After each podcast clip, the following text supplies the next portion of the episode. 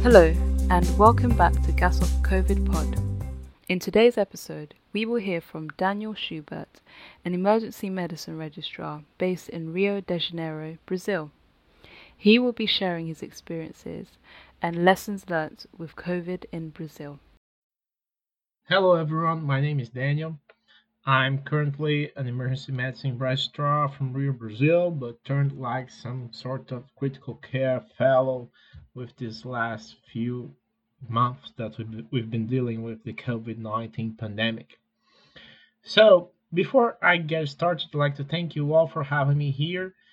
When we talk about Brazil and Latin America in general, it's important to understand a few differences from here to the UK and Europe and the US as well. As you may know, we are a developing country. We are a low and middle income country here in Brazil, and that reality is some sort of similar all throughout Latin America.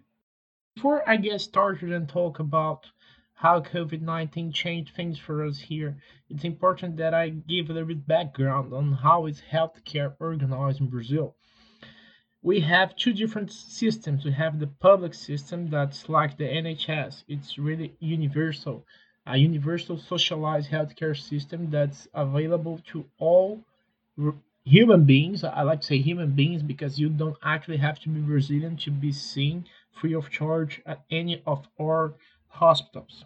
The problem, however, is that it is public funded and underfunded as well. So we have the majority of the population, like 75% of the population, that is seen by this system that is really stressing.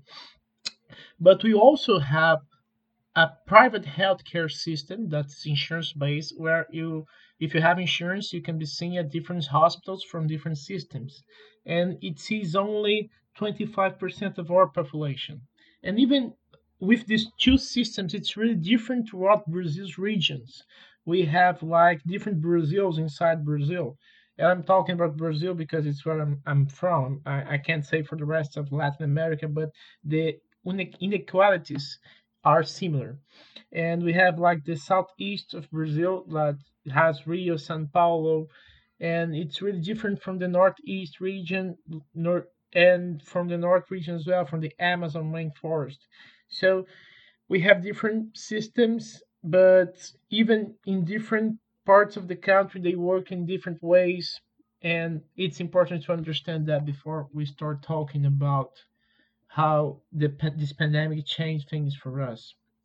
Before this pandemic started, I worked in the emergency department at one of the public hostels here in Rio that's nearby one of the most dangerous slums we have here. And it's, it's interesting to mention that we have lots of violence as well, high velocity gunshot wounds and this kind of stuff. It's interesting because back in 2007, that hospital where I actually am was like a place for people from the US to come and see how we dealt with high velocity gunshot wounds uh, with very few resources before they were deployed to Afghanistan. Uh, but thankfully, our economy improved and these things were starting to slow down from the last few years, but they're now becoming like a big problem again. So I work at that place and I also do my registrar during the week in the private healthcare system. That is, it's really uh, we have lots of resources, and it's good to to be around these two systems because it helps you manage yourself in different kinds of situations and do the best you can with what you have and learn to appreciate the resources when you have them and and try to use them more rationally.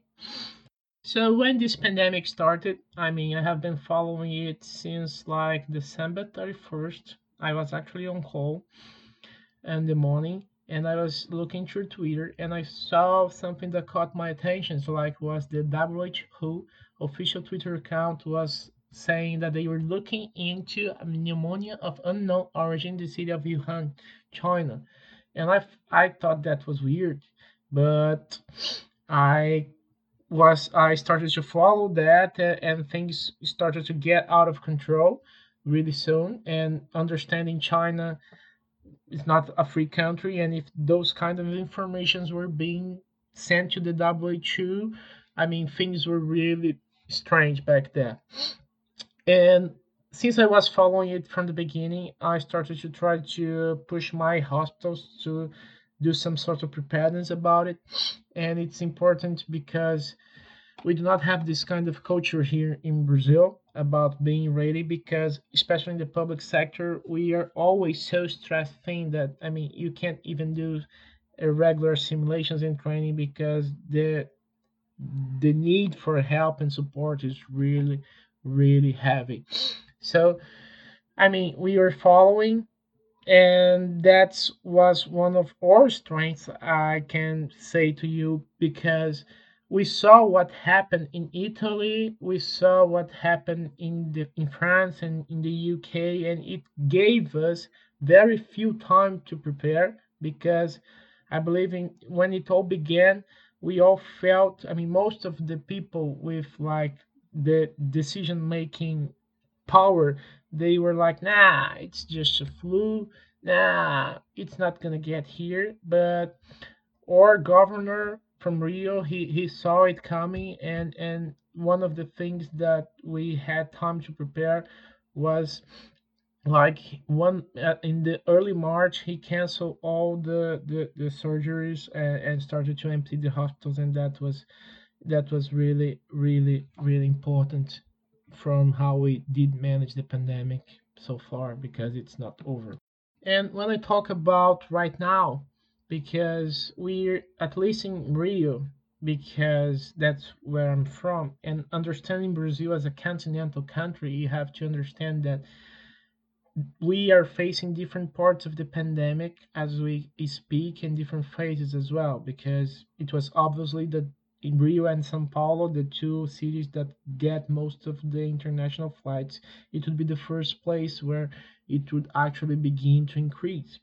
But what we saw was that Manaus, like it's in the north region the Amazon rainforest, was the first city where the healthcare system was completely destroyed and overwhelmed because they they didn't didn't do enough preparation that like they should and because their system is really really fragile.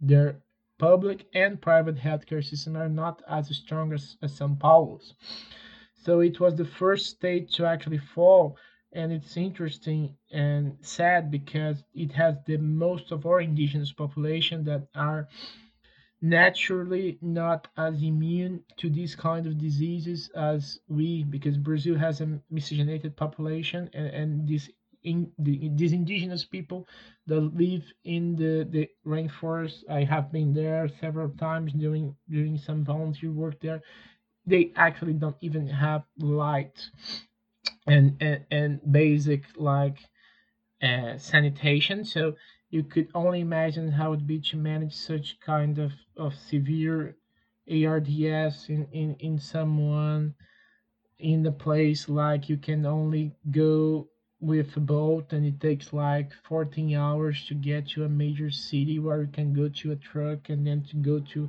a hospital that might or not have a doctor there so it's it's different because it's different realities and different systems. So Manaus was and, and the Amazon state was the first one to fall, soon followed by by Fortaleza and Ceará. That is one of the states in Northeast, and, and Rio and São Paulo were the ones really really under pressure. But we managed to set up different strategies and, and, and started assembling makeshift hospitals. And, and here is where I, I start talking about makeshift hospitals because at least in Rio, the private sector it actually donated two big uh, makeshift hospitals to the state to see patients from the, the universal healthcare system and it's it, it's interesting because there the hospital they created were completely different from the regular makeshift hospital that we are used to see we have two hospitals with 100 ICU bed capacity and ward bed capacity with CT scans and dialysis and all this kind of stuff. And right now I'm working in one of them and I can tell you that we have been having some really good results. Even though it's a campaign hospitals, we have like this week that we are seeing less and less cases. We have like 80 people in ICU, at least in one of them, and and almost 50 of them are in mechanical ventilation. So we are seeing lots and lots and lots of patients and severe patients, and we are being able to to treat them well with a mortality that it's similar to the the the published papers that we are we are looking into the literature. So uh, it's been a really really crazy experience so far or we are actually afraid of a second wave because as we are a low and middle income country we do not know and we cannot afford ourselves to be in lockdown for lots of time because people need to work and they actually need to eat. And we probably are gonna see lots of unemployment as the US is, is seeing and we are uh, already seeing that. And unemployment here in Brazil and especially Rio always comes together with violence and and malnourished children and, and people being hungry and lots and lots of social inequalities as well. So we are actually have been like the, lo- the lockdown was lifted like two weeks ago and probably this week we're gonna actually see if we are gonna have a second wave or not. I believe we're gonna have one, and it might not be as big as the first wave, but that might happen, and you have to be be well aware of that. But when we talk about the management of those patients, it's what we saw and what we really like to to what I, I personally really like to to share with people is that in treating severe COVID patients, what I wish I knew and I didn't was that you have to do the basics right. If you can do basic intensive care really good, you might save some lives. I mean, not fancy stuff, not all this kind of crazy stuff. ECMO, I mean, we don't have ECMO in the public healthcare system in Rio available for the population. It's really expensive. But if you do the basic ICU stuff really well, and it's really hard to do the basic ICU stuff really well, you might save some lives.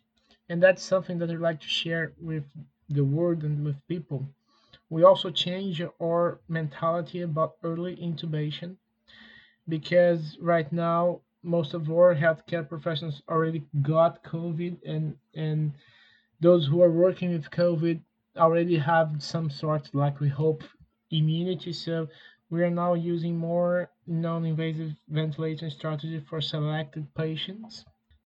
And it's interesting to mention that uh, people really talk about the lack of ventilators and the lack of, of, of ICU beds and especially ventilators, right? But one of the things that is sad to tell you guys, but it was one of the things that we saw is that when you do not have a trained staff operating those kind of ventilators, the mortality is really really high, and you has you have like really quickly bad turnover so you probably won't be short of ventilators because you're mostly gonna be short of people who know how to operate those kind of ventilators. And in, Brazil and Rio, intensive care and emergency medicine are just really new specialties and they are not as well valued as they should be. And we hope that with the pandemic, this might change. And coming from uh, a low and middle income setting, we are used to create ways to manage situations with very few resources. And one of the things that we put some effort into was into the 3D printing of face shields and the 3D printing of video laryngoscope blades and try to use them if we felt it was necessary and just to know that if we we ever need one, we have one available. Uh, also, we had to learn how to manage patients with ver- with shortage of, of very basic drugs. I believe it happened in the entire world, but we are more used to do that. So for us, it was just like just another day at the office. We thought like fentanyl or rocuronium. Learning to intubate with atracurium for RSI was, was something that we had to learn how to do that. So it's it's it's been like an adventure but at the same time it's really tiring. I'm working all days of the week and putting into almost i i, I don't want to do the hours for you guys but i'm really tired. Hopefully this will be over soon and it might not even be over forever we might need to learn how to cope with that but right now we're still we're still mobilized. I'm working in uh, COVID ICU tomorrow, and also we are mobilized at the makeshift hospital 24/7 and getting patients from the entire state. I'd like to thank you guys again for having me on this podcast. I hope uh, you guys like to to listen to my story. And if I could leave you guys with three messages, the first one would be be grateful if you have the resources, if you have the team, if you have the ability, be grateful to be able to do the best for your patients. We most of the time don't have the basics, and I'm always wondering if it was a different place, a different time, or a different situation, if that outcome would have been different. But be grateful. You are doing your best, the best you can. Do the basics really well. Those are just things that actually save lives. And say to your loved ones that you actually love them because we lost several colleagues. And so that's it. Thank you guys. And I hope I can return here with some good news. Thank you, Daniel, for sharing your experience and advice with us. We hope things improve in Brazil. Thank you, listeners, for joining us. Please make sure you comment using the hashtag COVIDPod. We look forward to hearing from you.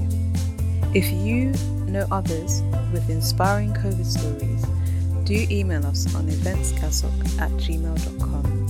That's events, G A S O C, at gmail.com. Stay safe and we'll get through this together.